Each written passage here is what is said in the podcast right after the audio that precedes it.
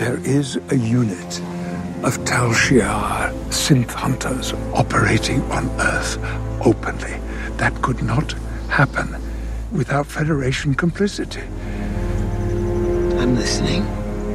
You always said there were Romulan Federation connections I didn't see. I was talking about Mars, JL. The Romulan rescue. Those aren't connections I just see like people see angels or, or uh, ghosts. I have evidence. I have concrete evidence that a high ranking Starfleet official conspired to allow the attack to go forward, to put an end to the rescue mission, Raffi, which they opposed. Raffi, they had no reason to sabotage their own rescue. What do you think happens when there's a cover up? They conceal it. Discussing Network. Hello, everyone, and welcome to Discussing Trek, a Star Trek podcast, an unofficial podcast about the CBS All Access series Star Trek Discovery and Star Trek Picard, and so on and so forth. Today, we're going to be talking about Star Trek Picard Episode 3 The End is the Beginning. Like always, I'm your host, Clarence, and I'm joined by my fellow co host slash Trekkies, starting with none other than the Who story himself. Cal Jones, how you doing, man? Glad to be here. Um, just just can't wait to talk about this. And again, glad to be here. All right, man. Uh, I'm glad you're here, and hopefully you're doing well. I heard you had a little uh, kerfuffle, but you know, I think the other guy looks worse. So you know. Yeah, and, yeah. Well, I think I got into an altercation with the sidewalk, and the sidewalk won. Oh no! Oh no! Wow! Yeah. How dare! Yeah, and I This is didn't even. just- Ha- and, and the sad thing was, I wasn't. I, I, I wasn't distracted. I wasn't on my phone. I was literally just walking the trash and stumbled, and my face caught my fall. Well, I'm sure you were pondering some wild and crazy theory about Doctor Who in the back of your head. So you know that might have that might have distracted you just a little bit. Mm, maybe just just a little bit. All right, and also on the podcast we have the Stargate historian Jeremy Barrow. How you doing, man? I am doing it well. If this weather will decide what it's going to do, I'll be doing great. Give it thirty minutes. Oh, I know. we went from a monsoon to a desert on my way over here. Yeah. One thing I will say, I won't complain about the warmer weather though. So you know, you know, give and take. Yeah, it's, it's you just got to work with what you're given. It's all we can do. All right, and also on the podcast we have the Trek historian Jonathan Shorts. How you doing, dude? Mm, Greetings, Earthlings. I am doing pretty good today, actually. Um, funny story. You know, we were talking about weather. Did you know? Uh, what was this? Three days ago, four days ago. I'm sure you guys probably heard it. Antarctica registered a temperature of 62 degrees. And I did not know that. There was a part of Antarctica, and I don't know which part, registered 62 degrees. On that particular day, Beverly Hills, California was colder than Antarctica. Antarctica. Wow. Mm. And there's no such thing as planetary warming. No, that's a hoax. What are you talking about? Fake news. Alternative facts. that is crazy, man. facts. That's kind of scary to be honest. Good grief. yes, that is very scary. Wow. But yeah, other than uh, that, that was just very interesting to me. So, but yeah, I'm I'm good. I'm good. How about yourself, sir? I am doing well, man, and glad to be on another podcast. You know, if you want to go for some, you know, planetary global warming type environmental stories, I'll say head on over to discussing who, where we talk about all the latest Doctor Who episodes. You know, some Doctor Who, episodes. otherwise known as Captain Planet. yeah, some of the recent episodes may have been hitting home in that area. So, you know, definitely check us out at discussingwho.com where we talk about all the latest Doctor Who stuff. But, Well, now I'm interested because I want to know how that goes. well, you know, nice segue to plug your other stuff, by the way. your your mileage may vary, so you know, go ahead.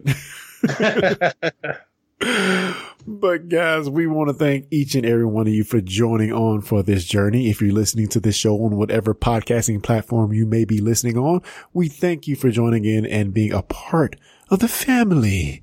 And whatever podcasting platform you are currently on, please be sure to go ahead and like us there. Give us a five star review if you can and leave us a written review as well. These reviews help us get discovered and more people into the fold. So we thank you for coming along for the ride. So guys, I have no news, but I want to throw it out there to you guys. Do you have any news related to the Trek world that you want to talk about?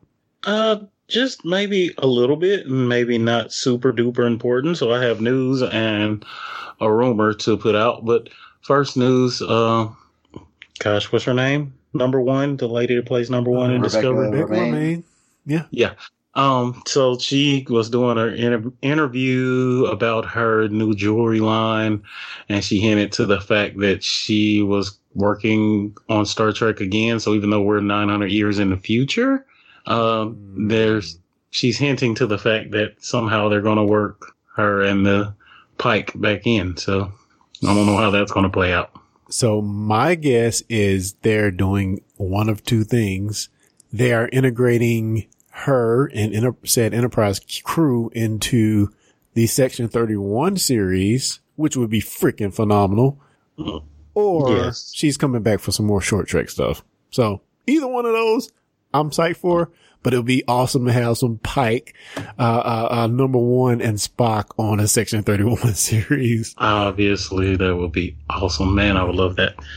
Yeah, That would be awesome. That would be fun. Or a Pike series. Who knows? Who knows? Mm, I'm more for the Section 31 series. Yeah, I think that'd be better. Not, no, no, no, no. I mean, nothing against Pike. I would love that series too, but Section 31 just piques my curiosity. Yes, do. Well, you know, everyone they say they're going to start filming that at the end of this season of Discovery.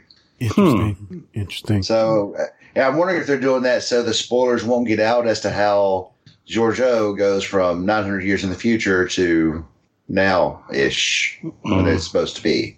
Yeah, cause it seemed like I saw something recently that said that Georgiou is definitely involved, or Michelle Yeoh, I should say, that is definitely involved in this, in this Section 31 series. So interesting if they're going to play in a slightly different time frame, you know, maybe before Discovery goes boldly into the future, or they're going to somehow, like you mentioned, John, somehow bring her back. Which in either case, I think Michelle Yeoh is essential for a Section 31 series at this point. Oh yeah, oh, yeah, I agree with that. And you know what? I was sitting here thinking, I think you could have a Section 31 and a Pike Enterprise exist in the same story. Actually, I think they would be a good balance of each other because Section 31 so clandestine, you need something to be the opposite to that. And I think Enterprise would be a good opposite to that. I, I agree. I, I, Yeah. I agree with that. There must be balance. Well, I also there was uh, rumors floating around on fan sites, which I got this information from redshirtsalwaysdie.com, which eh, funny, I didn't Yeah. know that existed. um, but it's also been on a couple of other fan sites, and rumors Seth MacFarlane and NBC sit down at the table with CBS to try to buy it. Oh, hmm. I've read this. Well, they wanted to buy well. Star Trek. Yeah. Yeah, apparently the price wasn't good enough. Right. But I see so many problems with this. So many problems. Now, my first thing would be, would NBC be able to Afford it? afford it? Not only afford it, but provide enough funding for it going forward to be at the level that we're accustomed to right now. Uh, so that, that kind of scares me. Um, having Seth Mc- MacFarlane behind it might be kind of cool because, you know, he's a very devoted Trek fan, uh, Trek alumni even. So I think that could be interesting, but I think for all intents and purposes, I'm happy with the showrunners we have now. Thank you. You know, in, in spite of the various fans that are, you know, not really on board with what they're doing, but you know, I, I think they've shown with Picard thus far that they can, if they wanted to focus in on a particular type of show that is catering to a particular audience, they can do that. And I, I think they also did it by Discovery season two. So, you know, I, I, I'm on board with the current showrunners and I really don't want to see it switch hands. That, that kind of worries me. Well, yeah. My wor- my worry would be Seth MacFarlane himself. Not that I think. He would dirty it. Well, I mean, I like Seth MacFarlane and I like most everything he does, but I'm just concerned that if, like, if a super fan got a hold of it, they would do more fan service than actual quality Star Trek. Yeah, and you know, I, I don't, I don't think he would do anything wrong with the series, but you you know, I I just think we're on a good trajectory. Just honestly, my opinion, and I would just hate to see it change hands at this point.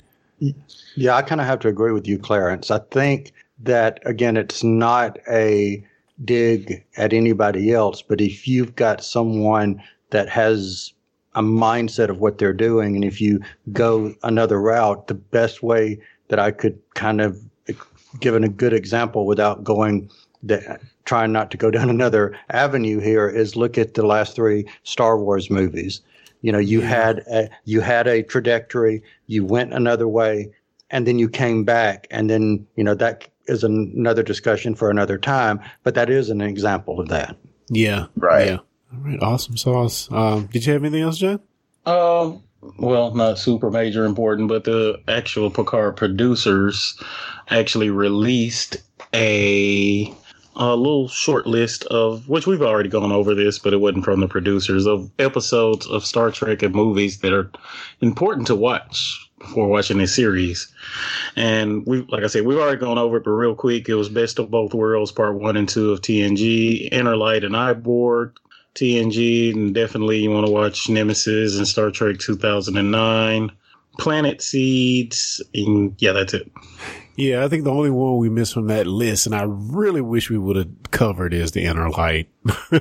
yeah, yeah. You you brought it up several times, John, but I really w- wish we would have got around to uh, viewing that one as well. And maybe that's one we'll circle back to after this season is over, because it, Definitely. it, it definitely is a huge one that that shapes Picard.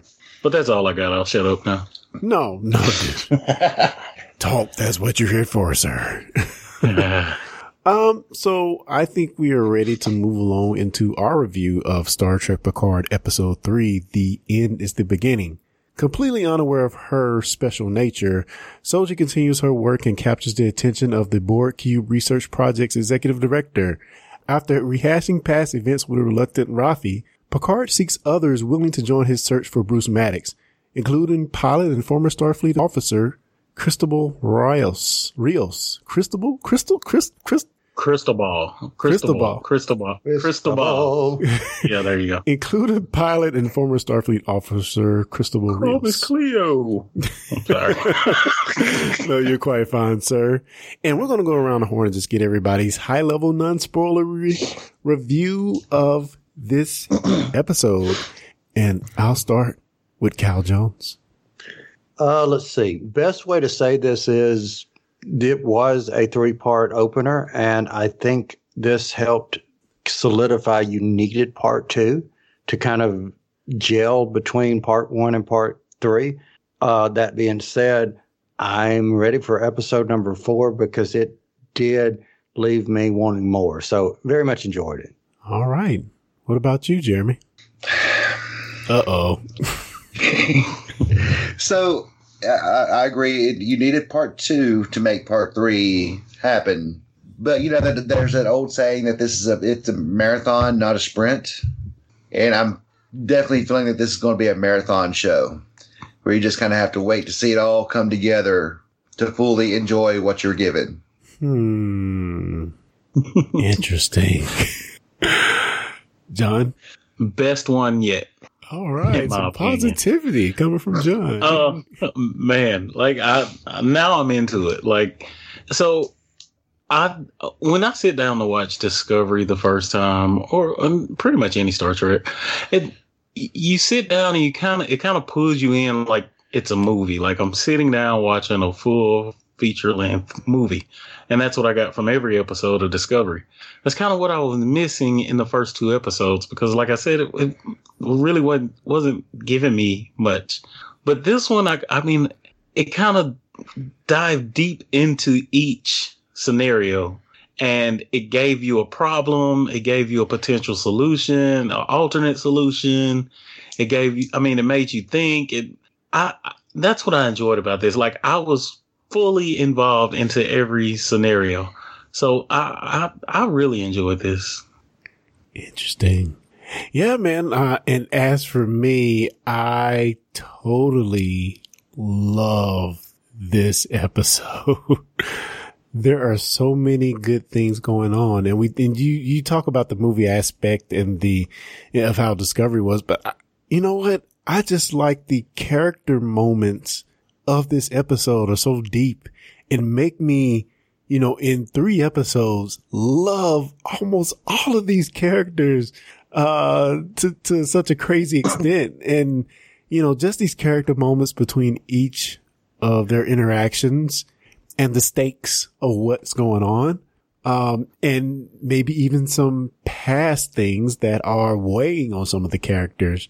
Just well acted and just the scenarios presented just made me love each of these characters in slightly different, different ways.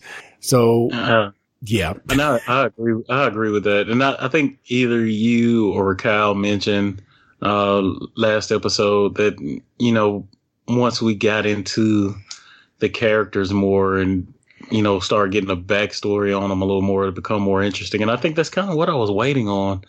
And this episode did that. You know what I mean? It it gave me. It's already characters we don't know, which is fine. They're very well written, but I needed something to kind of attach me to them, a story of sorts to just kind of give me a, a good feel about them. And, and that's what we got, man. Like you said, it was, it was very good in character development, early character development. So Yeah. perfect, perfectly done. And, and- Agreed. And, and, and also I feel like Picard is starting to win. You know, there's going to be many more trials and tribulations forward, but I think he's starting, things are starting to look a little bit brighter and we're going to get into it. And guys, if you have not seen this episode from henceforth, we're going to be spoiling everything. So spoilers ahead, guys. Spoilers. Red alert. All hands stand to battle stations. What gives you the right? You cannot destroy an idea. At ease before you sprain something. So guys, we open this episode with an additional scene of the attack at uh, Utopia Planitia. I just want to mention how I really liked how they're driving home the impact of this event. So, you know, it was a short, what, 30, 40 seconds maybe of a flashback that they showed again, You know, but very impactful, very impactful. it is. It, it, it, it, it definitely built that kind of made that as like, this is the solid ground that we're building from. It it solidified the next scene, the the scene that followed. Yeah. It made it made it made the next scene stronger as well. I totally agree with you. So let's get into that scene where we're taken uh, into a flashback, you know, around that same time after the the attack, but 14 years prior to the events that we're experiencing in the show between Picard and, and Raffi Musiker.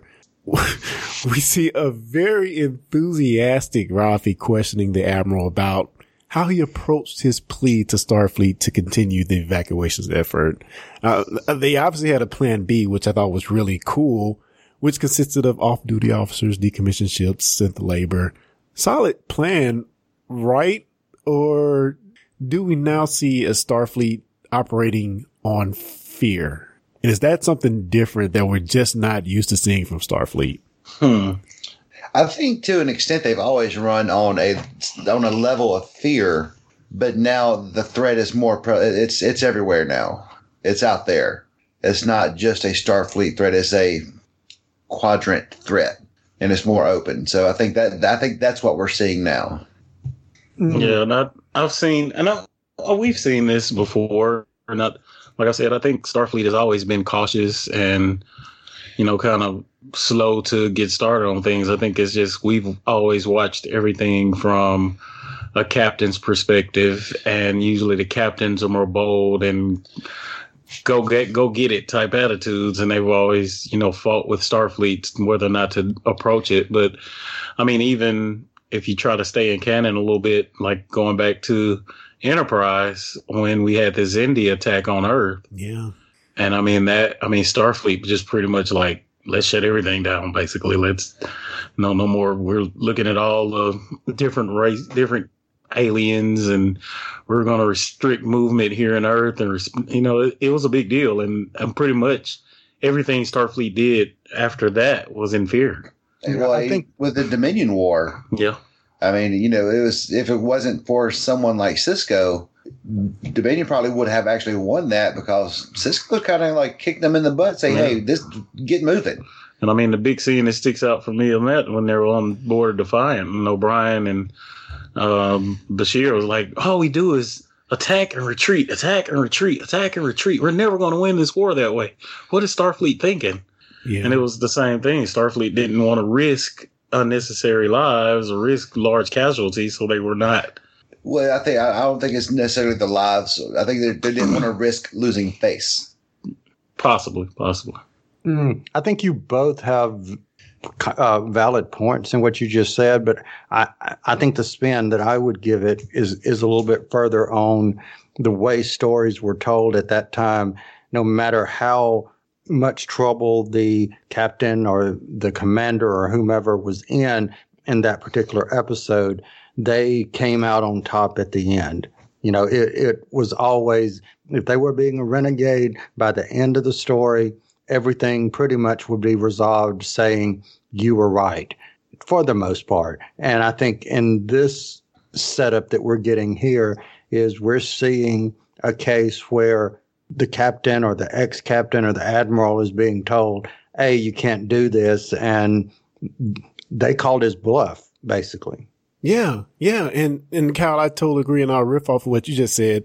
You know, JL, as Raffi puts it, uh, breaks the news, uh, breaks the news to her about his ultimatum. And I think if I think about past Trek events, it seems like no matter how much they rebel, it seemed like Starfleet always ultimately sided on the side of the captain. You know, not always, So- but seems like mostly. So the only reason I didn't take it that way is because I, my thoughts, especially after we see, and I'm probably jumping a little ahead here, well, after you see what happens with Raffi, uh, I don't think it's necessarily Starfleet that's making these calls. Hmm. So we already know that possible Romulan infiltration or Zhat Vash infiltration is there. I think that's what's causing this. Because I mean, even Picard was bewildered. He didn't believe that they would accept his res- resignation. Why Yeah. would Starfleet do that? You know what I mean? That's not normal. like I, I, Starfleet's always had a healthy fear, but not to that point. Yeah. Yeah. And, and even Raffi in that scene thinks it's the Tal Shiar Zhat Vash behind this. Uh, she doesn't, you know, call the Zhat Vash out specifically, but she says the Tal Shiar, she thinks is behind it. But I have to go with Picard's logic. He was like, why would the Tal Shiar attack efforts to free their own people from the Hobus supernova radius? It doesn't make any sense. So that's the one piece I think we still need to figure out. Um, you know, if you go to the comics, and I keep talking about the comics, but if you go to the countdown book, their logic is that this is just Starfleet's effort to uh, gain control over the Romulans, which you know that that's a cynic's a cynic's point of view. You know, no, that that they're just trying to help you. You know, But I mean that that I mean that is Romulans. Like their first thought is deception. Both ways. Like they always their first thought is to deceive you and their first thought is that you're deceiving them. Yeah.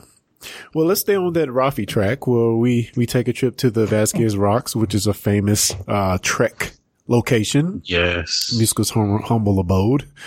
Uh, and Picard gives her the rundown, but we see a Rafi that is still living the past and just can't let it go, which, you know, she has good reason. You know, she, she iterates how very different their lives have turned out post Starfleet. Picard, you know, living in his chateau castle while Raffi is in her mobile trailer home, which looks very nice, mind you, in the rocks. um, but we see a very broken, you know, Musiker or Raffi for, and for the f- past 14 years, it has been rough on her. Why wouldn't Picard keep in touch? Is that just not his way? It seemed like there was almost in a, a certain amount of shame in his face that that he allowed this that he felt personally responsible for what happened, but just couldn't. He was so ashamed of it, he just couldn't bring himself to try to help her. Right. I, I absolutely see it that way. It's it's kind of like, uh, and I mentioned this before in the podcast, like calling my aunt in North Carolina. Like she pretty much was the one that raised me, but it goes so long that I hadn't called her, and I really don't want to call because I was like, well, it's been so long. I don't really know what to say. I don't know what to call. I don't want to call right now. So I'm hesitant. So I said, I'll do it next week. And then uh, I think it kind of gets that way. And then it just got, I think Picard got so far into it. He's like, It spirals out of control. yeah, he's like, now she's totally pissed. I probably shouldn't call her at all. You know, but I think that happens to all of us. You know, in different situations, diff- different circumstances. The only thing that I would add to that is he had gone in, I think, trying to bluff, and they called his bluff, like I said before. He had to deal with those ramifications of that himself because I don't think he was ready from the way they were telling the story. He wasn't ready to retire. Yeah, and and you also got to deal with the Picard, who's very much still believing in the Starfleet he's come to grow with over the years, and just the idea of them letting him go so um, easily is just um, inconceivable to him. Picard has an ego. Picard doesn't lose. This was a loss for him. How do you handle a loss for somebody? How does somebody who never loses handle a loss? Yeah. So you shut that loss out. I mean, I'm not saying that he felt like she was the reason he lost, but you know, she is part of she is part of that situation. Yeah. So you block that out. That never happened. Let's try to win again. Yeah, and, and, and even in that conversation with Raffi, um, you know, Picard still is reluctant to to say it's Starfleet. You know, he still believes he still believes in Starfleet. And I just want to give a big shout out here to Michelle Hurd, who is just acting her butt off in this scene to me. I just I think Raffi Musiker is my favorite character now. She's so freaking awesome, man, and funny and quippy, and I just love her. Absolutely. I can, yeah, I can definitely see her being one of my favorites really quick. Oh man. So we get a scene a bit later of when Picard sends Raffi some inf- information on Daystrom and Bruce Maddox. And I love how Picard is able to push the right buttons with her, keep her interested in the information and, you know, just, you know, give her a little bit and just let her go with it. Is, is that a sign of a good leader or is he, does it seem like he's more so just using her? Yes. I mean, I mean, a good leader knows how to use his his his subordinates to their best effect, and sometimes it requires a little bit of you know manipulation to get to get it done. He just looked at me for some reason. I don't know why. I mean, well, he, he's in the room with me, so, so that or the poodle pillow. So,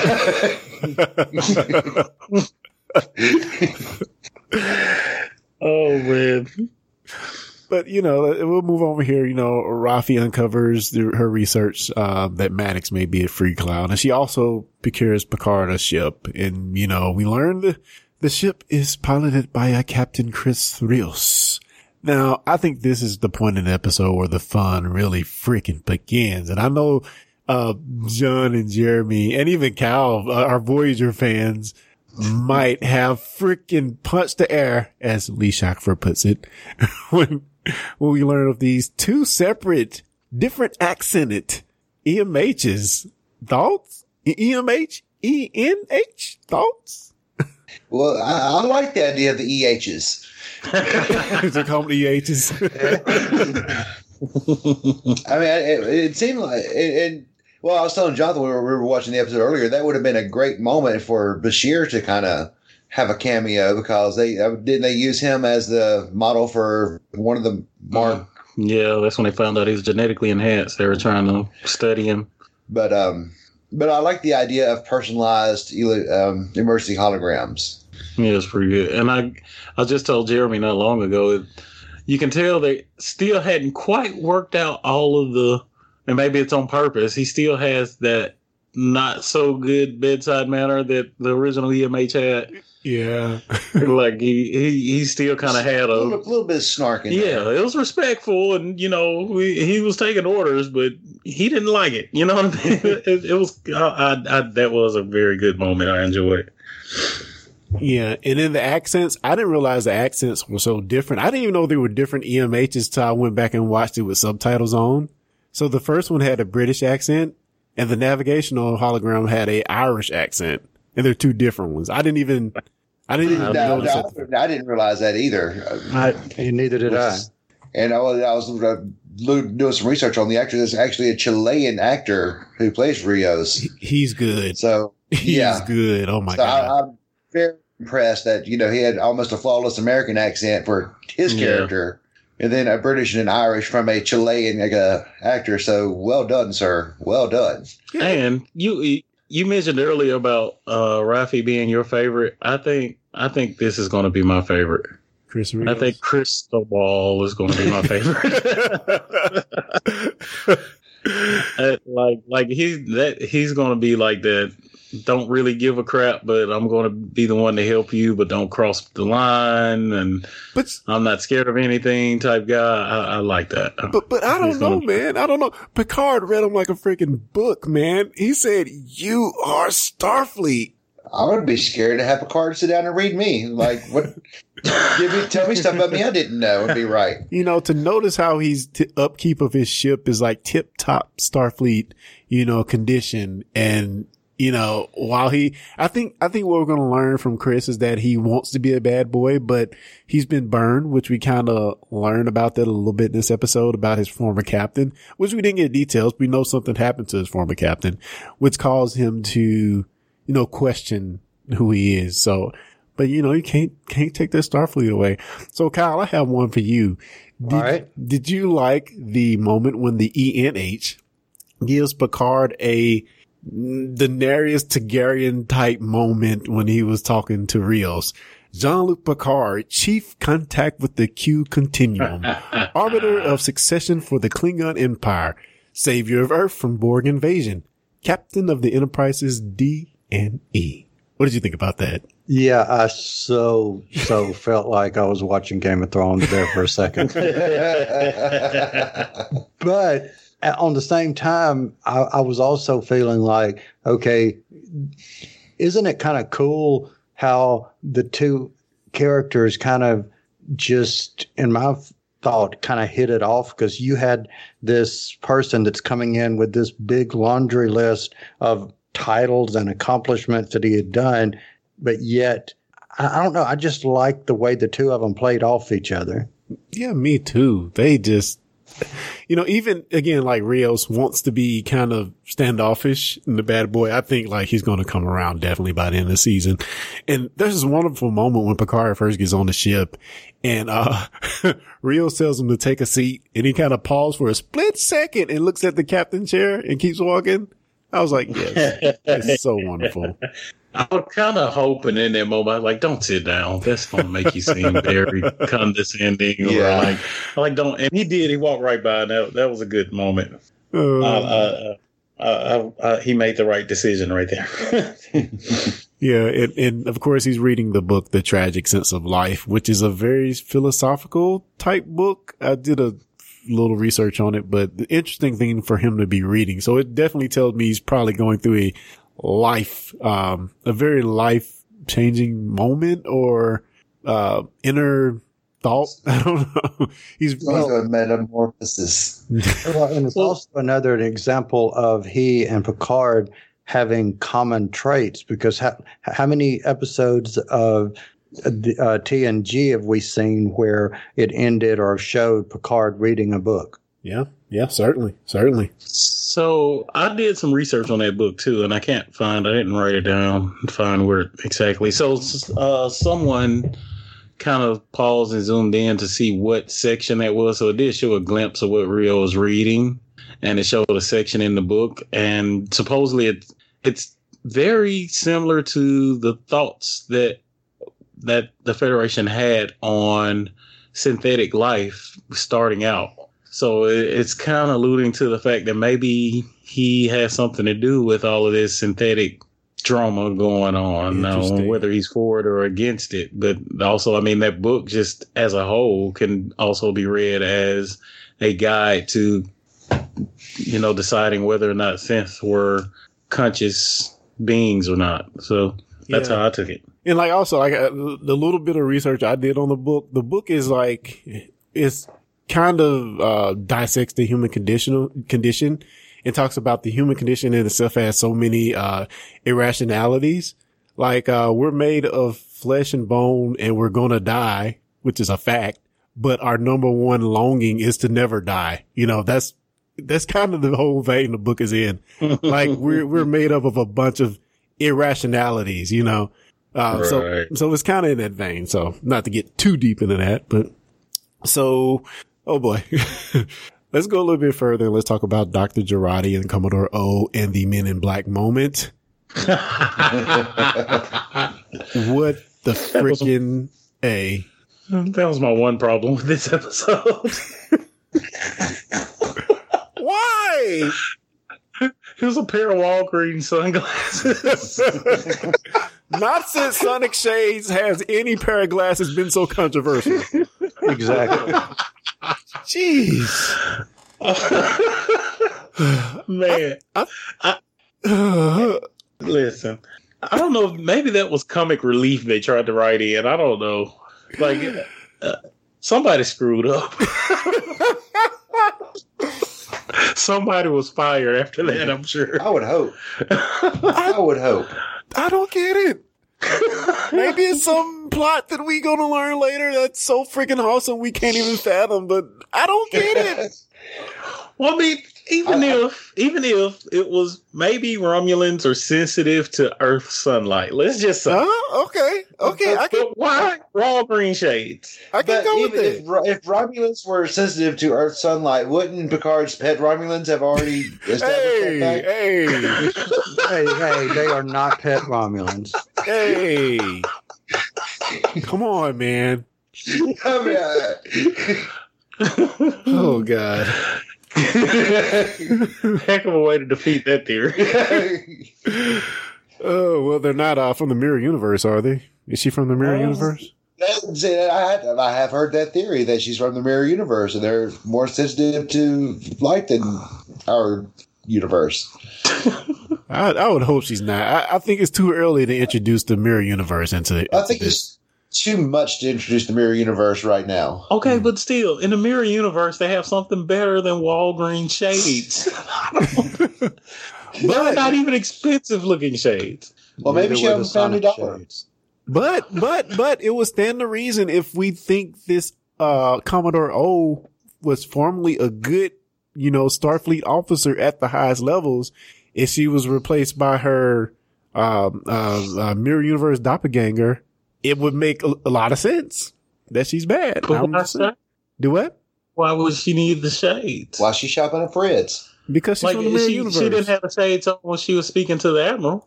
Mm, I don't know, man. Ex Lorca. Hey, I liked Lorca. Oh man. Yeah, so did I. So did I. But we get into this freaking awesomely intense scene at the chateau with Picard, Laris, and Zhaban. Um, before we get into the actual fight, we hear that Picard mentions that he's never really felt at home on the chateau. Then all hell breaks loose. Thoughts on this action sequence? Well, um, I was a big critic of that initial fight scene in episode one. Uh, and actually, this was pretty well done. Uh, even though there were still a lot of cut scenes, but was. it wasn't as bad. It was not as bad as that first one. So I could get on board with this one. There was some, I mean, you could actually see the actors throwing a punch. Now, whether they cut to a stunt double or not, but I, I was really into this fight scene. Like, I wish it would have lasted a little longer. So to me, there are so many great things about this scene. And the one that just really threw me for a loop, and again, I have to say it had me punching the air, is when we get these, a few moments, I think it was two of them, where they pull phasers from under the freaking desk gangster style. I'm like, what world are we in right now? That's so, So, do you freaking cool. think that was Picard's planning, or was it the? Well, I forget their name. oh, Lars? totally Lars and Savant? Zavon. That was totally Oh, their yeah, doing. has to be. Uh, she is quickly becoming. She is one of my favorite characters right now. I really do enjoy her. And I have to, I have to give kudos to Picard's physical fitness because he was thrown over a desk and he was still able to fight. Hey, yeah, Like he was barely able to run up those stairs in the first episode, but he got him. But I mean, here, like if they were throwing me over the desk, Oh man, I'm dead. it'd have been over. and he still got up and put up a heck of a fight. Yeah, yeah. I just so well done. I mean, you don't see too many fights like that in such a close, confined space. Yeah. With these very high powered disruptors. And, you know, just, I just love the, the, the, the pulling guns from under the desk and, uh, you oh, know, yeah, you that got, was awesome. you got the Romulans holding their own. Oh man. Just such a good fight, man. Such a good fight. And once again, it shows that those two characters are not, you know, the pet Romulans. No offense. So and yeah, and that's something else I got from this fight scene. Like I, you know, last episode I kind of said I'm not too much, uh, too big of a fan of them, but you know, after this, I, I, I, they're growing on me. Yeah. Like I, I, I think I could somewhat like Lawrence Zhaban now. Yeah. You'll get the scene with Jurati. I guess she's coming because she must be part of the crew. She comes in and, and winds up killing one of the Romulans. And, and she's like, maybe it was a, a stun. And then the disruptors don't have a stun setting. She's just freaked out.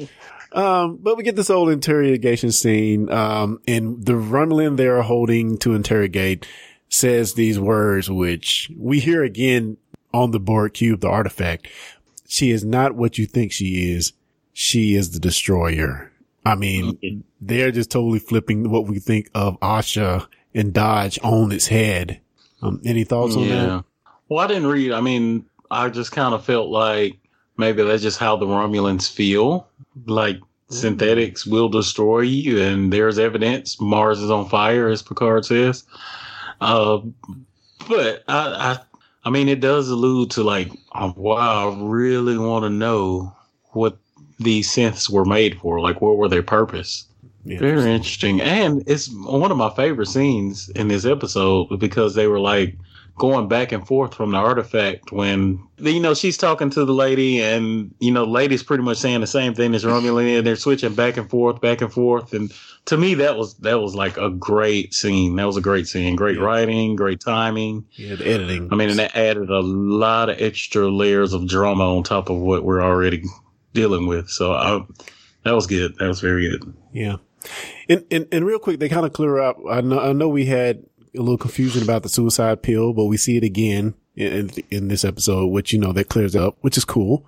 Um, Jurati mentions talking to Commodore O and, uh, and we clearly, you know, we get some answers here. We clearly hear Picard thinks that she's a Vulcan. So as far as the show goes right now, you know, we, you know, suspected if she's at high levels of Starfleet, she has to be a Vulcan. But, you know, Picard thinks it as well. So I, I think, I like how they're explaining some of these questions we had in the past episode. And, you know, if these are, if these three were shown together, it would have cleared that up instantly. so, uh, yeah, I really like how they're doing that. So Jurati asked to join the group, the search for the synth. So another Daenerys moment. Well, was it, re- was it really? I don't remember. You know, it's, when she was trying to convince Picard to let her go, she said, "I am the leading blah blah blah." Yeah, yeah. She was like putting her stake in the ground. Like, hey, Yeah. I deserve to be on this trip, yo. I'm a doctor. the leading, foremost leading Starfleet officer in synth re- something. I don't know. Synth research. All right, so so let me ask you guys a question. This was something I wasn't clear about. What was the twins' m- mother that we've seen on the phone or video phone or whatever communication device? Is this a real person or is this a simulation that is designed to keep them in whatever thought processes latter. they're having? the latter, definitely. I think it's Maddox mm-hmm. behind it. Is my, Ooh, my thought. that would be interesting. Because also was interesting. Like I, I took it as whatever she was watching had some kind of code written in to like put her to sleep. Yep. Or, you know, that. erase some memories, add some memories. It's doing something to them every time they talk to their Yeah. mother, quotes. Huh. That mother looks familiar. Have we seen her before in any Star Trek? I don't think so. I don't think so. I can never tell because it's never like a straight up picture. It's a hollow projection, cartoony looking thing. So I can never really tell what she looks like. I think in the first episode we get a pretty good view of her. I just can't tell. Hmm. Yeah, I don't I'm think she's anybody we know. The band gets together on Rios' ship with Musiker in tow. and we get that moment. Well, before we get to the moment, I'll mention real quick. I, I love, I love Raffi, man. She just, she makes this comment about, um, Dr. Jurati, which is, just going to let Agnes here hit your ride on your top secret mission, which I just like died laughing. She is so great, man. She is so great. But we get the moment, you know, I guess fans have been waiting for 20 something years for. What do we think about that moment, guys? Uh, again, I go back into saying I thought this was like the perfect three part opening because it, it, it, it was cool. It, I, I, I think he did a great job of just sliding back into being Picard. And I know they had the movies. It's not been, you know, totally, you know, since the end of TNG, but I mean, I'm all on board. I, I thought it was fantastic. All right. Jeremy, what did you think about the engage moment? Not really being familiar with Next Generation as everyone else here. I probably didn't get the same excitement that everybody did, but I definitely like got a little got some goosebumps because I felt like he was he was I felt like he was home. Yeah. yeah.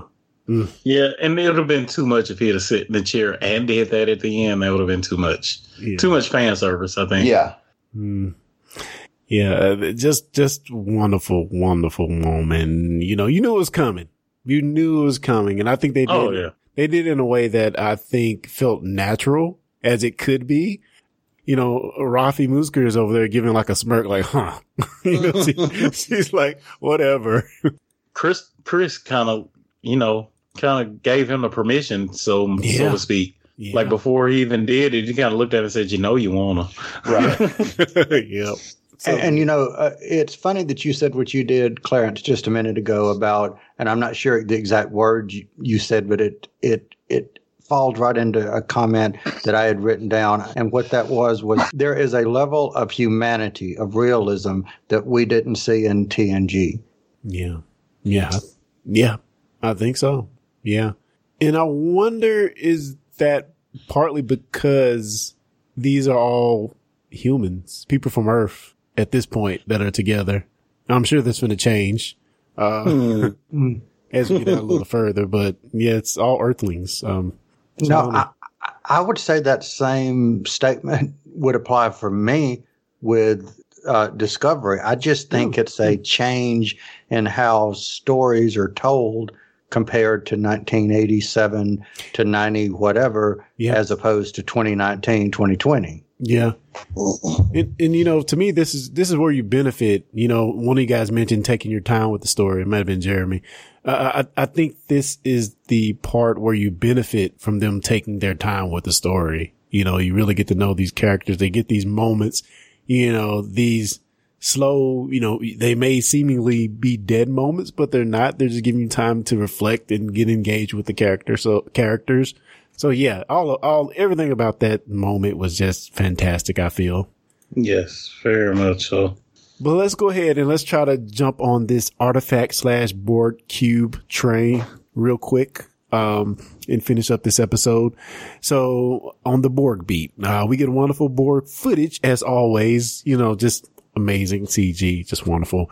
Uh, we learned that Asha is more of a therapist and Hugh is very impressed with her. So first, first off, uh, is, does Hugh look badass or what? You know? Man, oh, I, absolutely. That was awesome. Like, I, I didn't even notice it was Hugh until I was watching this on Amazon Prime. So I accidentally like pressed the up button or whatever. And when you do that on Prime, it kind of shows you information on the actors currently shown on your screen. And it showed the actor's name and it said Hugh. And I was like, no way. so I kind of, I kind of immediately went to my phone and looked up what Hugh looked. And it's, I don't know if it, it can't be the same character. Yes, it's, it's the same, same actor. actor. The same actor. Cause I was going to say, he looks extremely alike. Like I, it's awesome that they could cast the same character. Yeah. Yeah. I mean, the same actor. So good. That was awesome. That was awesome. Yeah. I'm curious as to how he got the position he has and that cube he was on when we last seen him in TNG, you know, his cube, he went back, they put him, released him back to the Borg, and his cube that he went back to kind of became affected by his individuality and they became separated from the collective. Oh, interesting. So now that got me thinking, what if that's his cube? Because now he we see that he has like a position, like he's the supervisor or whatever over the reclaimed Borg drones. Yeah, I, I, I don't. I'm a little, little unclear on that. I think it could be him, or they also mentioned kind of in near the end of this episode. They mentioned that the other sister, I guess Dahj, may have had something to do with the the the uh, cube uh, being free. If I'm reading that correctly or thinking about that correctly, so I'm I'm a little confused on that. You know, again, I hope they you clear it up. Wish they will in the next few episodes, but uh, interesting stuff, man. I, I love what Hugh says. He gives a few thoughts on the current state of the reclaimed, as you mentioned, John. Uh, he said most of them, them are seen as property to be exploited or as a hazard to be warehoused, while the Romulans see them as both. So what do you guys think about the idea of the Borg being flipped on its head? They were once these scary, scary, scary enemies. Um, you know, you will be assimilated, but, but now they're kind of being harvested. Uh, yeah, that's the best way you could say harvested. Hmm. In, infinitely exploitable. Yeah, boy. They're finding a new race of synths. I I think you're playing with fire. I mean, and I know they say they keep uh, you know I know it's it's disconnected and they, um, you know, but it I, I it, it's just like you're walking into you're a China uh, shop and you're a bull and you don't care what you're doing and you're fixing to blow up something. I mean, th- you're playing with fire. I'm sorry. Yeah. Yeah. Yeah.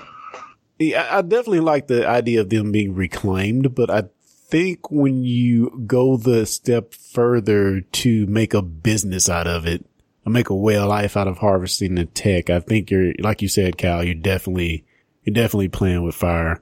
Um, we also get this interesting moment where Asha wants to, I don't know, I'm gonna have to get you guys thought on this, cause to me it seems like she wants to establish some type of religion for the reclaimed, which uh, seems to be a very weird concept. It, to me, it would seem that each of the various races would go back to the religion that they, or that their race supports, but she wants to form this religion for all the reclaimed Borg. At least that's what I'm getting. Um, Hmm. I don't necessarily see the, and I don't mean this to sound literal whenever I say need for religion, but the people that are reclaimed, even though they are quote unquote reclaimed, and we will probably see more of this when we see Seven of Nine, no matter how much of your humanity is changed, you can't not be somewhat affected by what you became. Hmm. And for that matter, like, isn't this already covered in Voyager? Doesn't seven of nine mention, you know, the Borg religion or what they see as a god? If I remember that correctly. Maybe. Yeah. Not necessarily a religion. She she just kind of used it as a metaphor to explain to Jane why why the omega particle is so important to it. him. That's it. So it wasn't really a religion, other than mm. the, the closest example, like perfection to them is religion, is God to us. You know what I mean? Interesting. Interesting. And then we have like this episode kind of goes into the weird um with this whole Ram Ramha Ramdha and the her Miss Cleo moment uh where she kind of you know she mentions that Asha is the destroyer. Which twin are you? Um, you know, which you know I think again that's to be determined in in later episodes. Um, but it's kind of hard to believe that Dahj or Asha, whichever one it was, could single handedly disconnect the Borg cube from the collective. That just seems like inconceivable. Why do we think that she did that? doesn't, doesn't Ramdha say that in her little spouting of her vision tarot card thing?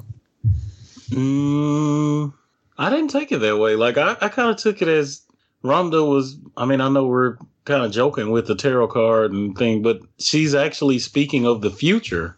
Oh, Oh, That's what I got. That's what I got from it. because you know she said it was news, and then she's like, "Well, what what happened?" And she's like, n- basically alluding to, "I'm talking about news in the future." Interesting. Interesting. I was thinking they were talking about the past, but I like the future better. Cause I was, cause they mentioned that those Romulans, they were the first or the only Romulans to ever be assimilated. I don't believe that for one moment. But they said They the, said the first, the first That they know of. the first that they know of. So they're all the Romulans to be assimilated were in that room, from what I understand Right. from the show, which are only about eight or 10 of them. All right. and they those had just got recently assimilated a, a few months prior, and they were saved by. I thought they were saved by somebody like Dahj, um, re, uh, or uh, disconnecting the cube that they were on. Which you know I could be wrong with that. I like the idea Uh, of I it being bet the this future is better. where Seven's going to come in Hmm. Hmm. as a Borg rescuer. Possibly. Interesting. So we also can kind of get uh, like I don't think Dodge really knows where she's getting her information. Yeah. She she said a couple of times like I don't even know how I knew this. so she did. obviously that was programmed into her or sent to her or maybe something she's done or memories from something else. Cause she had all this information that even Hugh didn't know. So, you know, cause Hugh was kind of like, is that true? Yeah. Rhonda, is that true? Rhonda. Hmm. Rhonda, Rhonda, Rhonda. Yeah, no, that's Calm me right. This sounds right to me. You know, this these very looks of these Romulans is still freaking me out because they all look so very different. Oh, but I like it though. I like it. but Narek's sister. Oh my god. Uh, Uh oh. well, well, you know, that's pretty much that story. But let's just wrap it up. Let's talk about we we just get this this quick little scene of, of Narek talking to his sister. Not a lot to go on there. She's just telling him you better be on your p's and q's. Your plan better work. Yeah, but I, I just like the little scene, the little in, interaction between them two. Um, I thought was pretty cool. But you know, I, I Something's going on there that shouldn't be going on. this is this is not a Game of Thrones moment. Listen, that that was just too close for comfort. He's sister and brother. I'm just saying. Hey, we don't know the Just Romulan saying. norms. We don't know the norms of the Romulan people. It could be perfectly fine, you know. That is nothing normal. Just because it's okay for them, they don't have to throw it in my face like that. okay. Um, so guys, we're ready to wrap this up. And I just want to, you know, before we wrap things up, I want to ask real quick, go around the horn and ask each person, what is your favorite character so far and why? Just real quick, I will say mine is Raffi Mus- Musiker because I think she's quippy. She's awesome. She, um, she, she holds JL to task. She's very broken and she's on a redemption. So what about you guys? Your favorite character and why so far?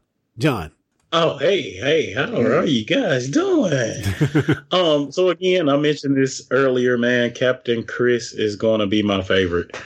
Um, there's a level of mystery about him. There's some aggressiveness, some quip, some like quippy remarks, but there's also a respect and a structure about him. I, Uh, uh, oh. I it's I, I don't know. I I, I think I'm just gonna like him. I, I really am. He's gonna be that one that don't mind taking risk, necessary risk. But you know what I mean. yeah. Like I think it's gonna have to be somebody in this motley crew of people that's gonna have to kind of push the envelope a little bit, and I think that's him. Awesome. Lar- Laris, hands down. Agreed. Nice. Agreed. Okay. Between the two of you, why? Um, I think Laris is probably going to be Picard's anchor. He's, she's going to be the one to basically kick his ass when his ass needs to be kicked because she's the only one who's not afraid of, of, of him being Picard. Oh, she doesn't care that, that he was has all these titles and accomplishments. He's the only one who can do this. He's going to get off his ass. He's going to get up and do this, and he's not going to let anything bring him down. Um, Man. And then you know kick everyone else's butt as need be. And he does seem like he listens to her. He really does. It seems like he values her opinion very much so. I like their relationship. I love the, Yeah. the trio. And I like the fact that she comes across, she looks like she's the housekeeper. And I think that is something that is to her advantage because you you come in and and they do have guns hidden, you know, under the table and all the stuff that they can do. I, I think that's an asset to that character and it's something I don't think we've seen before. So that's another reason I like her. Yeah, certainly. All right, guys. Well, we are ready to wrap things up. Again, guys that are listening, that um, have stuck around this long, we thank you for joining the podcast. Be sure to check us out on Facebook, uh, Twitter, Instagram. We're at discussing Trek on all of those various platforms. If you haven't subscribed, please subscribe to the show. Tell a friend. We'd love to have you on. Send feedback to fans at discussingtrek.com or any of the aforementioned social networks. And, um, yeah, we thank you guys for joining and we're going to go around the horn real quick and see what everybody has been working on, watching, suggestion. This is our parting gift for our listeners. So what have you been working on or want to talk about podcast related or otherwise? let's start with Cal Jones. Alrighty, since you and I kind of mentioned, I think at some point in here, Doctor Who, if you are watching Series 12 or if you are a fan of the 56 plus years of Doctor Who, check us out at discussingwho.com where we talk all things Doctor Who. Awesome sauce. Jeremy, what about you, man? Well, I'm very excited to announce that, uh, actually, um, you can, I discovered, machine wash a Kindle and it will be okay. what? These things are like tanks, huh? Really?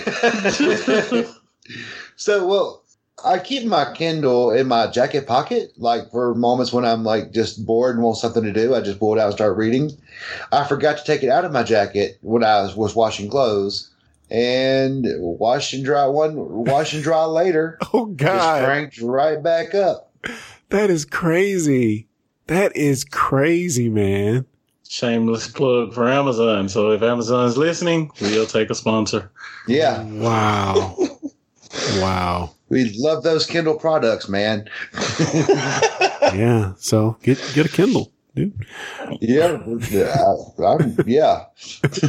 All right, John. What about you, man? Oh man. Um. So other than I finished DS9 the other day for the umpteenth time, and I have went exclusively to TNG. So I'm working my way through season four now. So man, all of our listeners out there, I advise you to just jump into TNG a little while. It that gives you an appreciation for our current series we're, we're reviewing. Um, it's some amazing episodes, and like we said earlier, the producers kind of allude to some episodes you may want to watch, but I think all of them give you some value to the new Picard series. So definitely go through that. Um, and just a other little thing I said I was going to do a quick Google search earlier. Um, and I don't know if this is where I know her from, but the lady that's playing the twins' mom is Sumalee Montano. Hmm. She's a actress and voiceover actress, and let me tell you, this lady is busy. So I won't name all of them because there are just too many works to name, but just a few. She was part of This Is Us TV series. She was on Hawaii Five O. She did some voiceover on Star Wars Resistance. Um, she did some voice acting on one of the um, Call of Duties, I think. Uh, Blue Bloods. There was one more. She did some World of Warcraft voicing. Uh, man, you just have to go to IMDb and look it up. She was on Days of Our Lives, Shameless.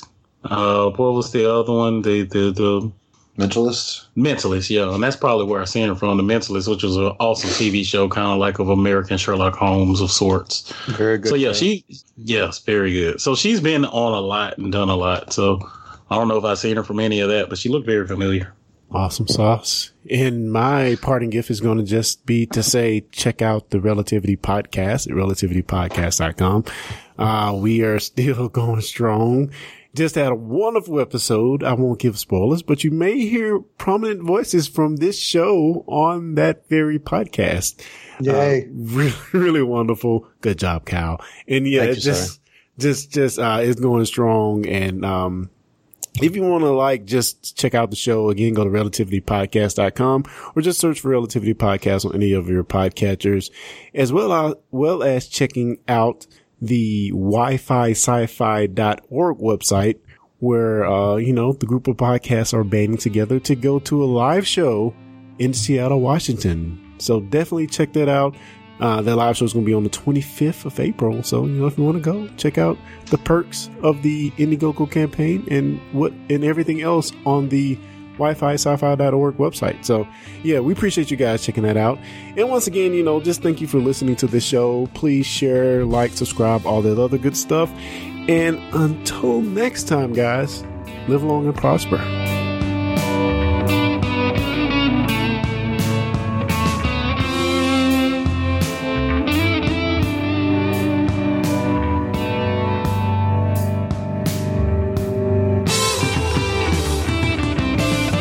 Thanks for listening to the Discussing Trek podcast.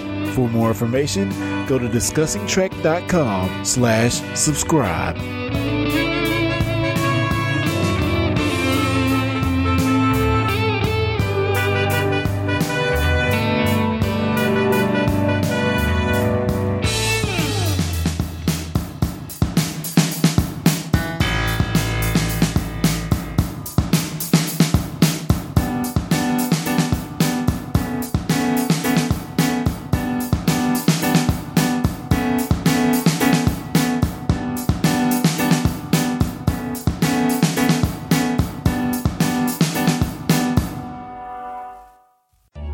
If you enjoyed this podcast, you may also like Relativity. Relativity. Relativity. Relativity. Relativity is an audio drama serial about two people A woman on Earth and a man in space struggling to remain connected. to help one another through life and death situations. Their only link across the vast emptiness of the cosmos is the sound of each other's voices. Find out more at relativitypodcast.com. Relativity. Discussing Network.